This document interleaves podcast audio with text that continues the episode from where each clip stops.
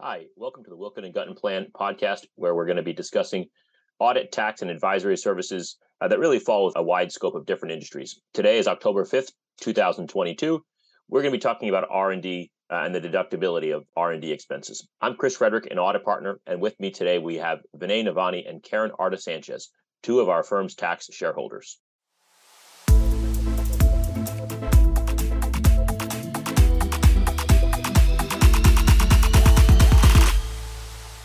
Uh, as twenty twenty-two is progressing, we're seeing more and more clients change their position on their tax estimate calculations to include the effects of the current tax law, which requires capitalization and amortization of R and D costs.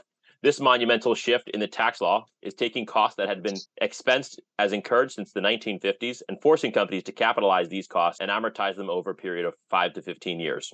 Vinay, do you want to get us started and give us a little bit of background to where the law stands today and maybe how we got here? Sure. So let me, let me start with the geeky tax talk. So when we incur an expense or spend a dollar for U S tax purposes, we've got to ask ourselves, does that help us today, or does that give us value that's going to span into a future year?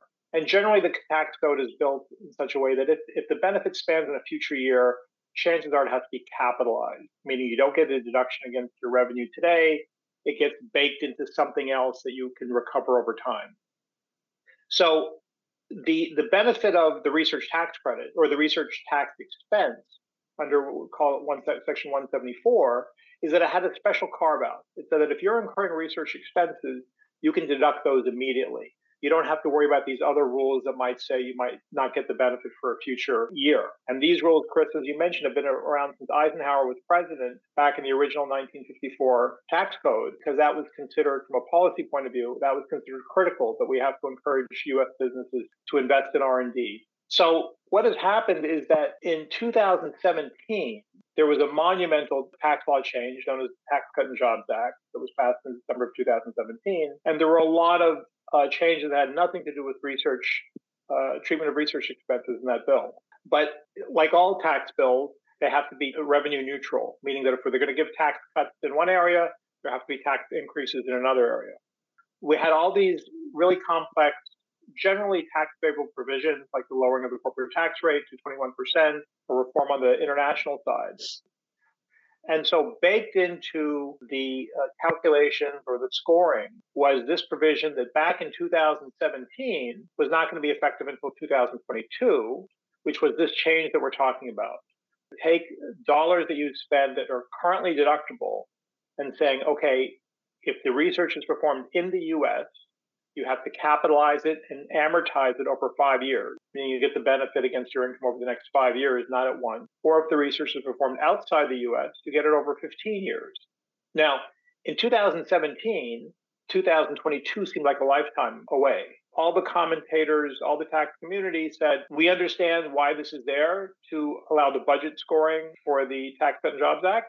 But everybody expected Congress to come in and make a fix, because it just seemed con- so contrary to public policy that we would not encourage people to deduct uh, R and D expenses. And Vinay, just as yeah. a quick aside, like historically, any negative provision related to R and D has always been extended at the end of the year. You know, the R and D credit has been temporary as far as I've been practicing.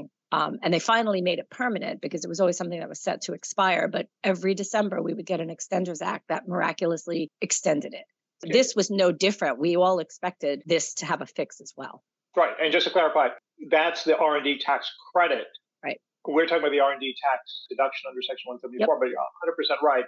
The R and D tax credit was finally made permanent in two thousand fifteen after being first introduced in nineteen eighty-one. So, yes, we do have that roller coaster history. And I think part of that roller coaster history told us that this Section one seventy-four expensing, we will probably get to a fix. Now, here we are in September of two thousand twenty-two. In August of two thousand twenty-two, there's been two major pieces of, of legislation. One was the Semiconductor Act that was in, passed in August two thousand twenty-two. That which was Build Back Better? No, that was not Build Back Better. That was, I think it's actually called the Chips and Science Act of two thousand twenty-two, oh, okay. Focused on semiconductor um, innovation.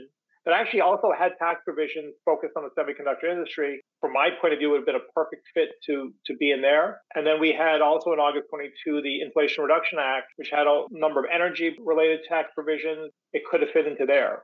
I don't know what's happening in Washington, but the reality is that we're not there and it's two thousand twenty-two. And as we are now dealing with estimated tax payments, and now for a calendar year taxpayer, three of those four estimated tax payments are, are behind us. We've got clients that are saying, okay, what do I do? Is this, do I consider this my estimated tax payment or not? And that's kind of the dilemma that many of our clients are in. So I know, Karen, you've had a lot of kind of practical yeah. um, interactions with clients. What are you seeing? So what I'm seeing is back in the, in the beginning of the year, we knew that this provision existed. And, you know, so we started having discussions about the approach that we wanted to take. And I, I think, you know, as you mentioned, Vinay, you know, a lot of the commentators and, and, you know, the articles that were being published, we never expected this to not be fixed. So, you know, a lot of my clients, you know, of the mindset, hey, let's just roll the dice and, and see what happens and not factor this change into our estimated tax calculations. And just as a backdrop, you know, the R and D expenses of many of my clients are creating tax losses.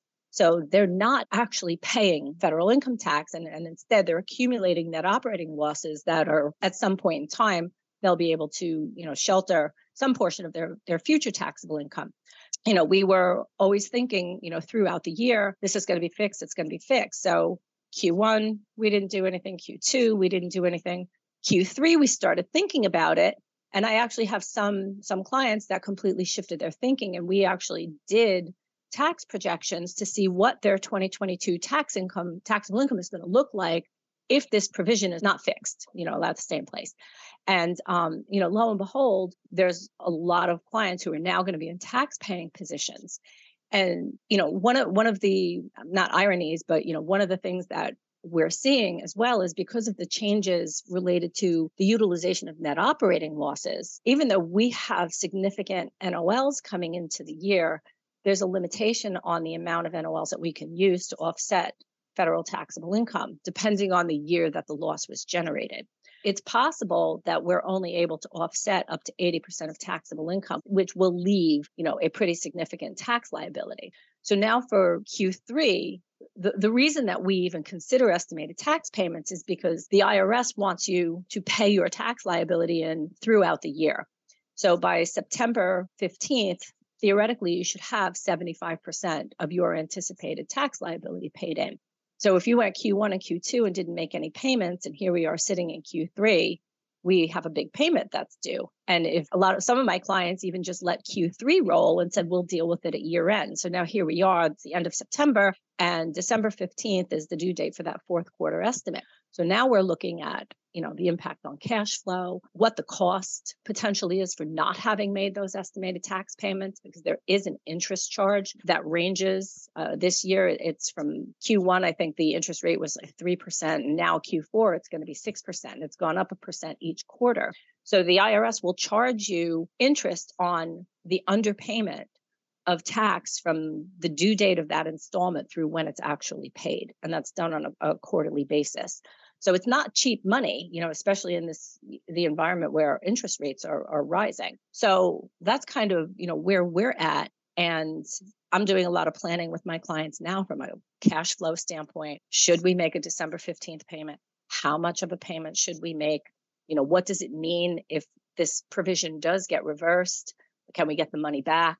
So there's a, a lot of um, a lot of things going on that are just, you know, keeping me in meetings and on calls.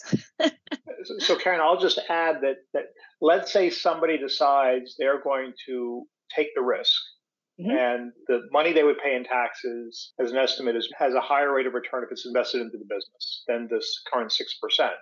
Mm-hmm. So they they don't factor that into their estimated taxes. Lo and behold, it's it's April fifteenth, two thousand twenty-three, the due date for a calendar year corporate filing, and there's no change. They need to be prepared for cash flow to pay that tax, because you have now you have a whole different cascading higher rate of penalties and interest.